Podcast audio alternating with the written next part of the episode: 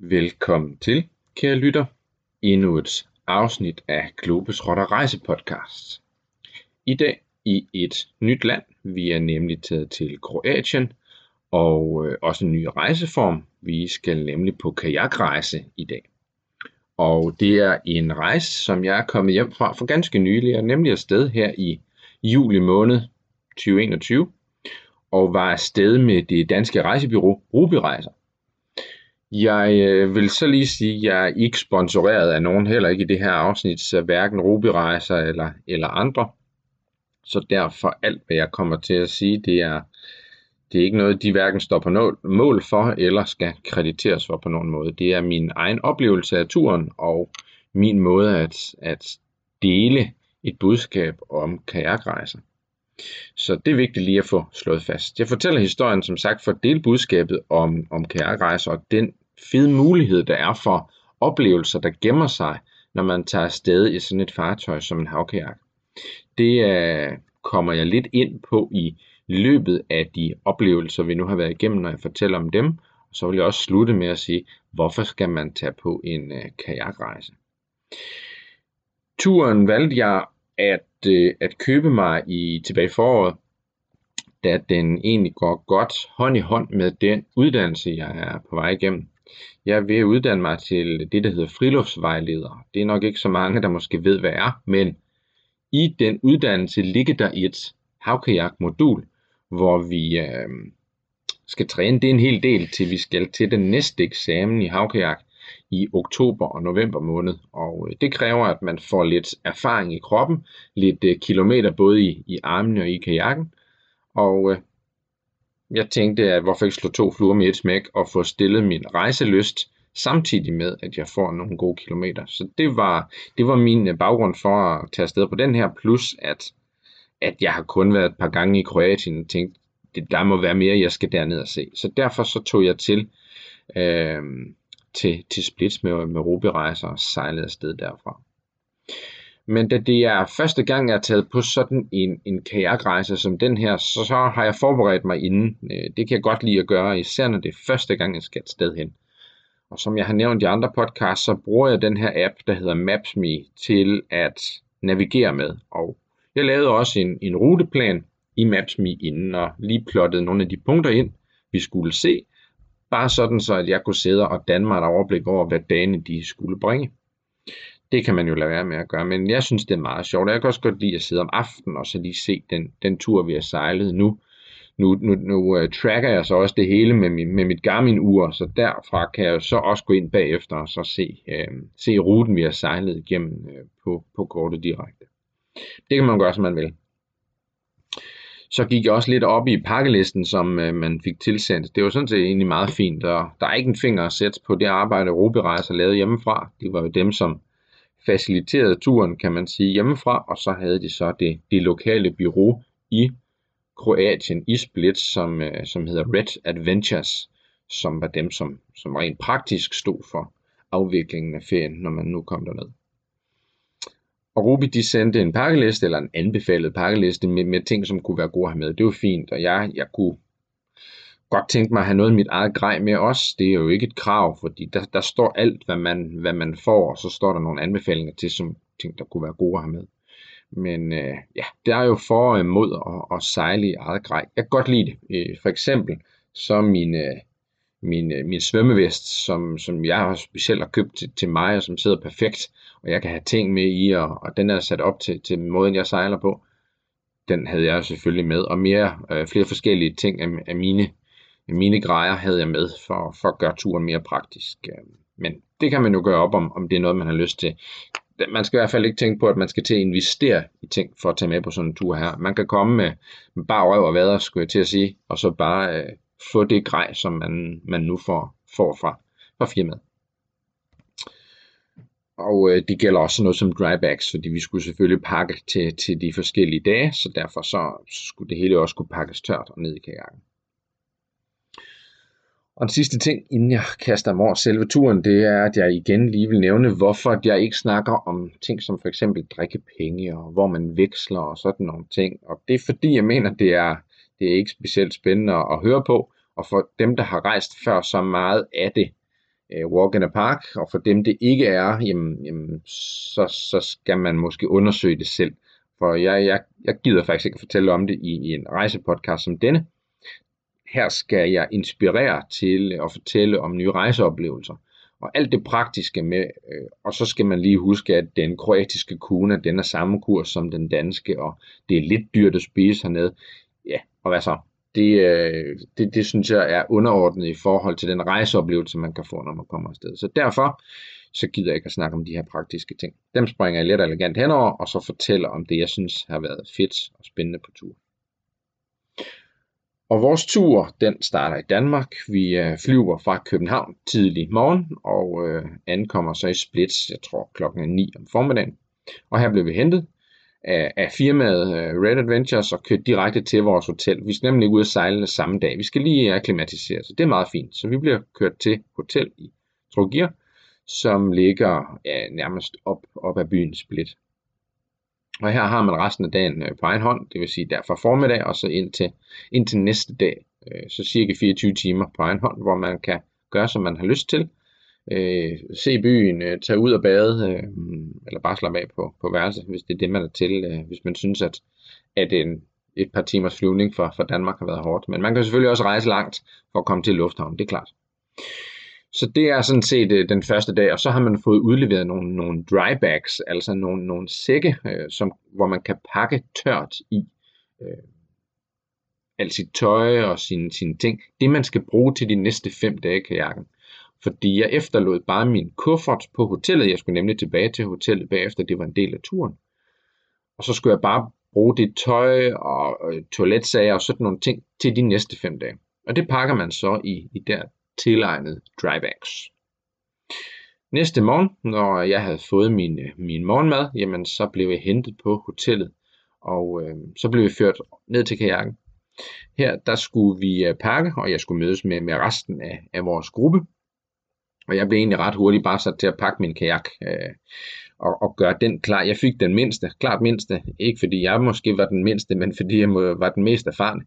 Øh, så derfor skulle jeg også have den, som var mindst stabil. Øh, det var måske meget rart for de helt nye at få en mere stabil kajak. Min var mere øh, manøvredygtig, om man så må sige, og, og mere bevægelig i vandet, især hvis der er bølger. Øh, så jeg gik bare i gang med at pakke den, mens at vores guide, han gik i gang med at instruere de andre, og øh, skulle lige høre, hvad niveauet var, og, og ønsker, og, og sådan nogle ting. Så det var sådan, det gik øh, det første stykke tid med, og vi fik, vi pakket vores mad i, og også selv vores, altså vores drybags skulle med med vores tøj, men også provianten. Selvom at øh, guiden han havde den største kajak, og han virkelig fyldte den til randen, så var det ikke nok. Han skulle også bruge vores kajakker. Det er klart, det er en del af charmen, at man pakker til sådan en rejse, at vi selvfølgelig har mad med. Alt den frokost, vi skulle have til de mange næste dage, som, som øh, kunne holde sig, jamen øh, det pakkede vi i kajakken. Resten kunne vi købe på den ø, vi så kom frem til. Men vi pakker altså i kajakkerne, og så bliver de også en smule mere ustabile, når de bliver, bliver fyldt med vægt. Men det er kun den første dag, til vi kommer i land og kunne pakke ud. Så øhm, vi, øh, vi stævner ud fra, fra land og sejler op langs kysten, og så går det første stykke tid med lige at få testet folks niveau, og lige se hinanden i øjnene, øh, Glæder vi os til det her? Er der nogen, som er helt usikre på vandet? Det var der øh, heldigvis ikke, øh, og, og det gik fint. Så vi sejler op langs kysten i nogle timer, og går så i land og spiser vores frokost, som vi så lige har pakket ned i kajakken. Og går i gang med at, at lave frokosten og bader lidt, og, og os som er gæster på turen skal også lige øh, sige, sige altså nu rigtig hej til hinanden, efter man lige har fået padlet lidt og sådan noget. Det, det er meget fint, så lige med en, en lille break. For de første dagen er kun på 13 km, så det er forholdsvis kort øh, sejlads, og, og vejret var faktisk også fint til det. Og så har vi kurs imod den ø, som hedder Drenik Veli, øh, som ligger ikke ret langt fra Splits, hvis man sidder og kigger på kort. Øh, og det var så vores base de næste fem dage. Der har vi øh, lejligheder over, eller firmaet har lejligheder over, som vi så skal bruge, og øh, det er så vores mål. Vi kommer frem til Drenigveli øh, hen på eftermiddagen, og så er der egentlig øh, tid på egen hånd, som man har lyst til. Man kan bade, øh, som man har lyst. Man kan gå ind til den lille by, det gjorde jeg. Eller man kan bare slappe af ind til aftensmaden, den stod klar øh, om aftenen. Og så holdte vi et lille, et lille rådsmøde og ligesom fik snakket igennem, hvad skal vi se de næste dage, hvad skal vi igennem. Og nu havde vores guide også fået set folks niveau, og kunne ligesom begynde at, at tage bestik af situationen, og så sige, hvad skal der ske, og, og kigge på vind og vejr for den næste dag. Fordi man kan ikke spå ret lang tid frem i forhold til sådan noget vind og vejr. Meget få meter i sekundet øh, kan ændre vores måske måde, vi, øh, øh rute, vi skal sejle. Så derfor så er det noget med at kigge om aftenen og lave en plan og en plan B, og så igen kigge næste morgen og justere i løbet af dagen. Men vores øh, plan på dag 2 øh, efter morgenmaden, det var, at vi holdt fast i den plan, vi lavede aften før, om at sejle øh, over til Drenik Mali, som er en lidt mindre ø, der ligger lige over for vores IM-ø. Og den skulle vi sejle rundt om. Og øh, umiddelbart så lyder turen øh, i dag på 18 km, så lidt længere end dagen før, plus der var mere vind den her dag. Så øh, da vi har fået sejlet de første 4 km i modvind over mod øen, så står de første så faktisk for os af her og, og går i land på øen og går over på, går over på den anden side af øen øh, i en bugt, hvor, hvor vi så senere vil komme til, når vi har sejlet øen rundt. Og her sejler vi øh, så rundt med, øh, med guiden øh, rundt om, om øen og går hopper i vandet flere steder, øh, svømmer ind i grotter, som man kun kan komme til direkte med øh, havkajak eller båd, øh, og så skal man svømme ind i grotterne. I det her landskab, det her karslandskab, som øh, store dele af Kroatien er det her kalkstens klippe, som er meget porøst, og som laver de her mange klippeformationer, man kender fra flere steder i Sydeuropa, øhm, men som blandt andet også er i Kroatien og kommer så ned på, på den anden side af øen igen efter nogle halvhårde bølger. Det var faktisk det var lidt af en oplevelse, det vi kom ud, og, og det er også en helt anden kajak, jeg sidder i nu, end, end den, jeg har herhjemme. Så derfor så, så var det en spændende tur. Og da vi så kommer ned i medvind og, og begynder at komme ned mod øh, stranden, jamen, øh, så kan vi slappe af igen, og, og vi går så i land og spiser frokost sammen med resten af gruppen. Og, og bader lidt her, og så, så sejler vi det sidste stykke rundt om øen og går i land i et par i et par nye bugte og, og svømmer til nogle flere grotter og hygger os inden turen den går tilbage mod Drenik øh, Veli, som, øh, som vi kom fra om morgenen. Så det var, en, det var en hel dag, hvor vi, øh, hvor vi sejlede cirka 18 km. Det var i hvert fald det, jeg fik i min logbog. Og så er vi tilbage hen på eftermiddagen, klar til at øh, slappe af eller gå en tur ind til byen igen, eller bade, eller vente på, at aftensmaden den igen er klar til os om aftenen. Og så gentager ritualet sig egentlig. Nogle af os sætter os ned og får lige en øl om eftermiddagen, eller et glas vin, sidder og snakker lidt om, om dagen, øh, og, og, og vind og vejr i det hele taget, hvor vi kommer fra, og lige for at forbonde lidt, det er egentlig meget hyggeligt. Det er også en del af turen. Det er jo lige så meget det sociale i sådan en grupperejse. Og så, øhm, så spiser vi aftensmad, ligger en ny plan for næste dag, hvor vi øh, så skal sejle Dvenik Veli rundt. I stedet for den ø, vi bor på, sejler vi rundt om. Øhm, går, går ind i næsten hver eneste bugt, vi kan komme til, indtil vi så kommer ned til det, der bliver kaldt for den blå lagune, som er nede på syd, syd øh, siden af øen. Her lægger vi kajakkerne på land og forlader dem faktisk øh, allerede ved en, en 4-5-tiden her. Vi, jeg, jeg ligger sammen med vores guide, der ligger og træner lidt i, i noget rulleteknik. Øhm, og så mellem, mellem kl. 3 og kl. 4, så begynder vi faktisk at øh, bevæge os hjem mod hotellet igen. Men nu er det på gåben. Nu vandrer vi tværs over øen. Vi har ladt vores kærker være, og så har vi egentlig bare vores rygsække på med, øh, med, med de små ting, vi ikke vil efterlade i kajakken til, til dagen efter. Og så går vi tilbage til vores hotel, og så er det, som det plejer, resten af dagen er på egen hånd, indtil aftensmaden står klar. Hvor at vi så kommer til dag 4. Vi skal selvfølgelig ud og vandre igen. Vi skal tilbage til, hvor vi forlod vores kajakker nede ved den blå lagune. Her hopper vi i dem, og så sejler vi mod øen Solta. Dog med lidt omveje. Jeg får lov at bestemme og øh, siger, at jeg synes, vi skal have 20 km i logbogen, så derfor så, så tager vi lige lidt, lidt omveje med, sejler rundt om nogle, nogle småøer, og så, øh, så sejler vi hen mod Solta, som har nogle fantastiske småhavne, ret hyggelige små byer. Og dem sejler vi igennem og forbi, og så går i land på en strand, hvor, hvor man egentlig kun kan komme til enten fra vandet eller med terrængående køretøjer. Så der ligger nogle få lokale øh, kroater øh, ved stranden her, og her går vi så i land og bader, og vi finder øh, en, en drone frem og tager lidt gode billeder, øh, mens vi ligger her. en ret fed øh, sted lige at, at ligge og og holde sit, sit frokosthvil. Derfra så sejler vi tilbage mod den blå lagune, hvor vi øh, startede om morgenen, og så sejler vi rundt langs øen det sidste stykke, og tilbage mod vores hotel øh, på Gvenik øh, Veli. Og så er det sådan set, det var den sidste lange dag i kajakken, dag 4, fordi på dag 5, så går kursen tilbage mod fastlandet. Og her vil, øh, skal det lige siges, at der faktisk er et par stykker øh, fra gruppen, som har valgt at stå af, så vi har to kajakker i overskud, som øh, instruktøren eller vores, vores guide, han øh, ikke helt ved, hvordan vi skal få med tilbage. Han er lidt ude i, at om han selv skal slæbe en, og at han så også godt vil have mig til at slæbe en kajak med tilbage, altså med en bukserline tilbage. Og det kan vi nu også godt, men det er jo hjemme og væk en, en ekstra belastning, man har på hele vejen tilbage. Men heldigvis så er der to kroater, som bor på det hotel, vi også gør, som gerne vil med ud og opleve noget, og øh, de bliver lukket til at tage med på kajaktur, så de sejler med tilbage til fastlandet, så skal de bare tage en færge tilbage til øen. Og så på den måde får vi bragt øh, de sidste to kajakker med tilbage, og øh, vi sejler tilbage mod fastlandet, og går her forbi en lille strand, som guiden nævnte for mig, da vi var på vej på tur, øh, da, hvor, hvor han sagde, her skal vi lige huske at stoppe, når vi kommer tilbage, fordi her er der ingen turister længere. Og det var der heller ikke. Øh, corona har selvfølgelig også ødelagt en masse for Kroatien, øh, turistmæssigt, som for så mange andre lande. Og den her ø, øh, eller lille øh, strand på fastlandet, plejer at være øh, fyldt med, med badende gæster, især inden, inden for de sidste to år, fordi man har lavet et undervandsmuseum. Og det her undervandsmuseum, øh, jeg har ikke helt forstået, hvad det er, min guide han mener med, øh, hvad det er, vi skal, og, og ja, øh, sprogbarrieren gør også, at jeg tænker, at det er nok ikke noget særligt, men, men han synes, vi skal ud og se det, så vi får vores snorkler og masker på og, og svømmer ud fra, fra, fra stranden.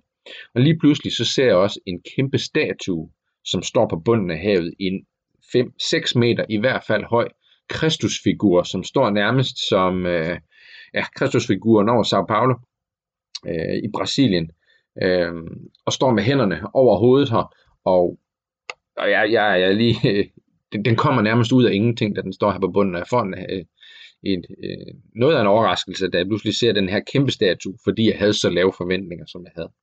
Og så har vi fundet museet, og så begynder vi at sejle, eller ikke sejle, men svømme rundt, og så finder vi de her plader, som er lagt ned i sandet på bunden på en en 10 meters dybde, øh, varierende 15-10 meter, 5 meter nogle steder, hvor der står tallene 1-12. Og så har man valgt at lave det, som er øh, det, man også kalder smertens vej, eller Via Dolorosa, som er Jesus' vej fra, øh, ja, hvor han bliver korsfæstet, hvor han går igennem dengang var det jo så Jerusalems gader. Jeg har selv gået, øh, gået turen, da jeg var, var guide i Jordan, og vi havde ture til Jerusalem, den her Via Dolorosa, hvor han hvor han bærer korset, og hvor han falder de her gange, og han møder Jerusalems kvinder, og hvor han slutligt så bliver korsfæstet på Golgata.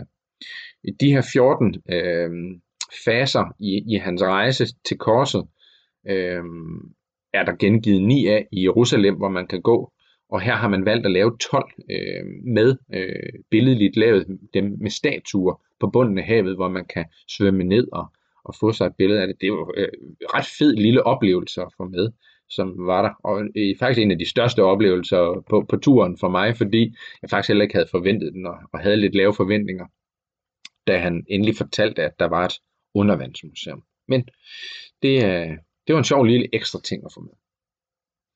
Og derfra, jamen så, der spiser vi også lidt frokost, og så sejler vi tilbage til fastlandet.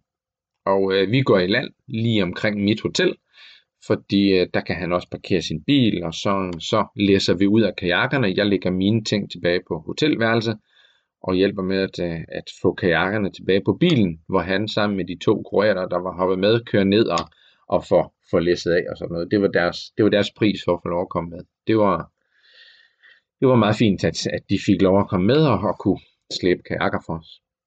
Og så har jeg egentlig uh, små 24 timer, i hvert fald halvandet døgn på egen hånd, jeg har resten af dagen og hele næste dag, øh, som jeg kan bruge, øh, som jeg har lyst. Det er en del af turen også, sådan, så man kan nå lige at reflektere lidt over den rejse, man lige har været igennem. Det synes jeg er ret fint, at man øh, kan det.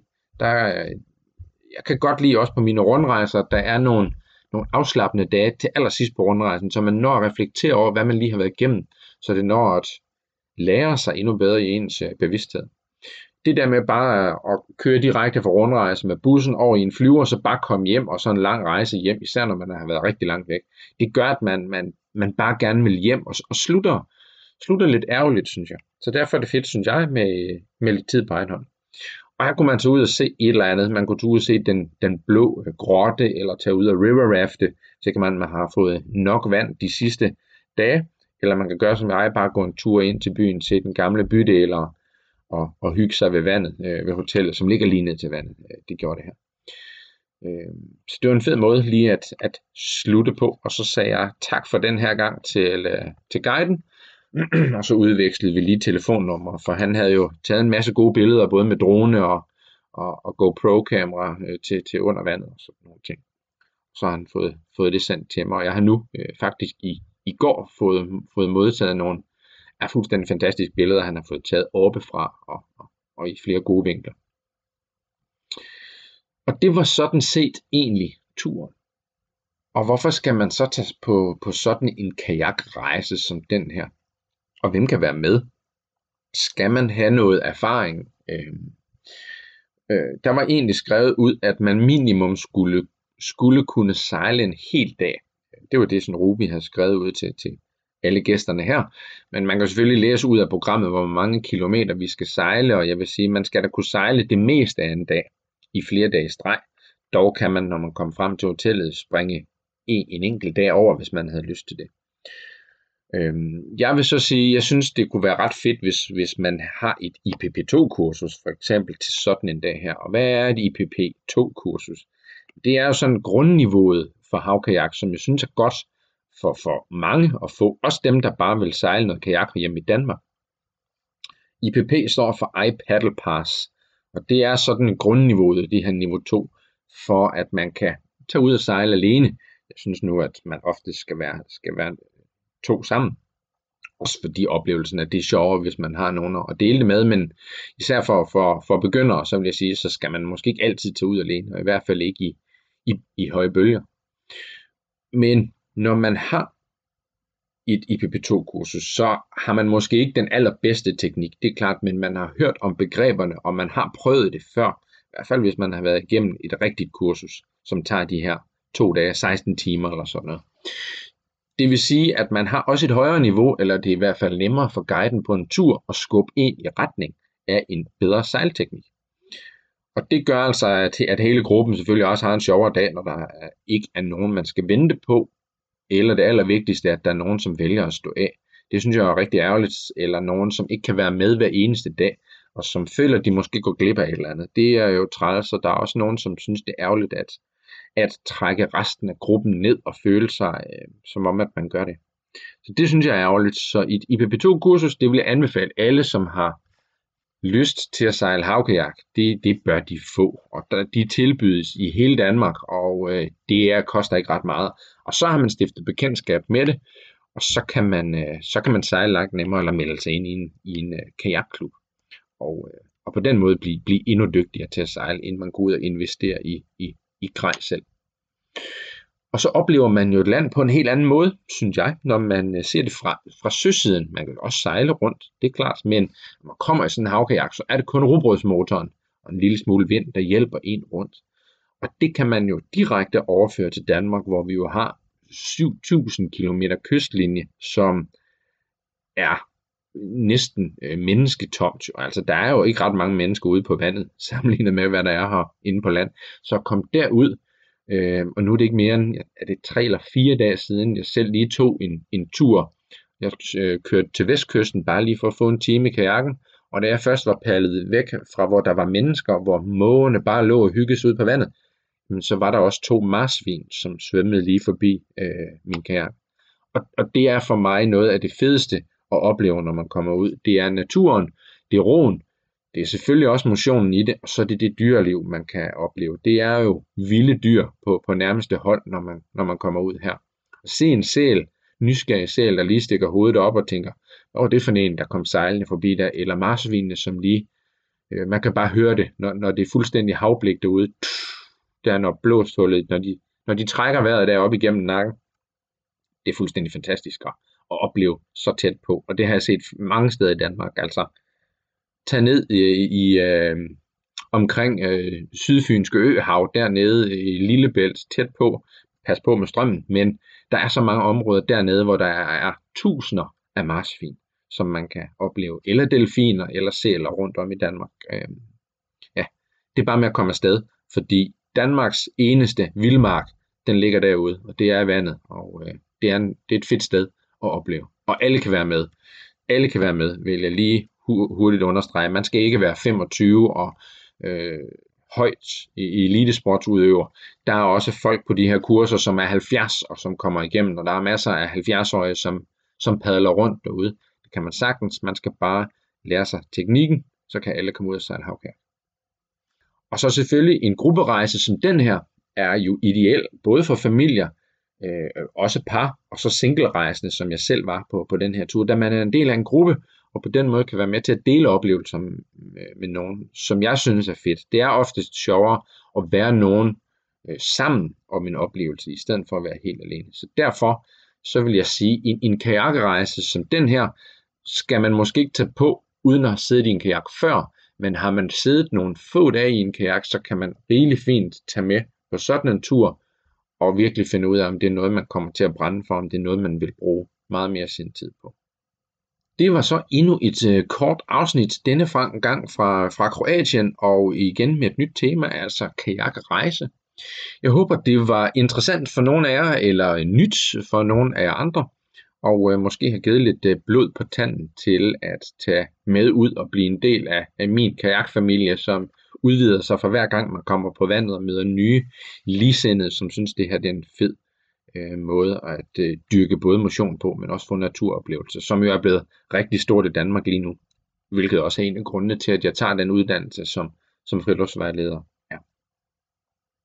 Næste gang skal I høre om øh, en måske mere traditionel øh, rejseform. Jeg tror, jeg vender tilbage til den klassiske rundrejse og besøger et nyt land. Jeg er i hvert fald gået i gang med at skrive på øh, et afsnit om Indien, som jo er vidt og bredt, men jeg tror, det bliver den gyldne øh, trekant øh, fra Indien, som øh, vi skal snakke om næste gang.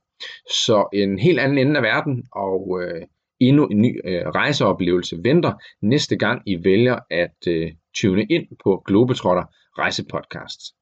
Tak fordi I lyttede med, og fortsat god sommer.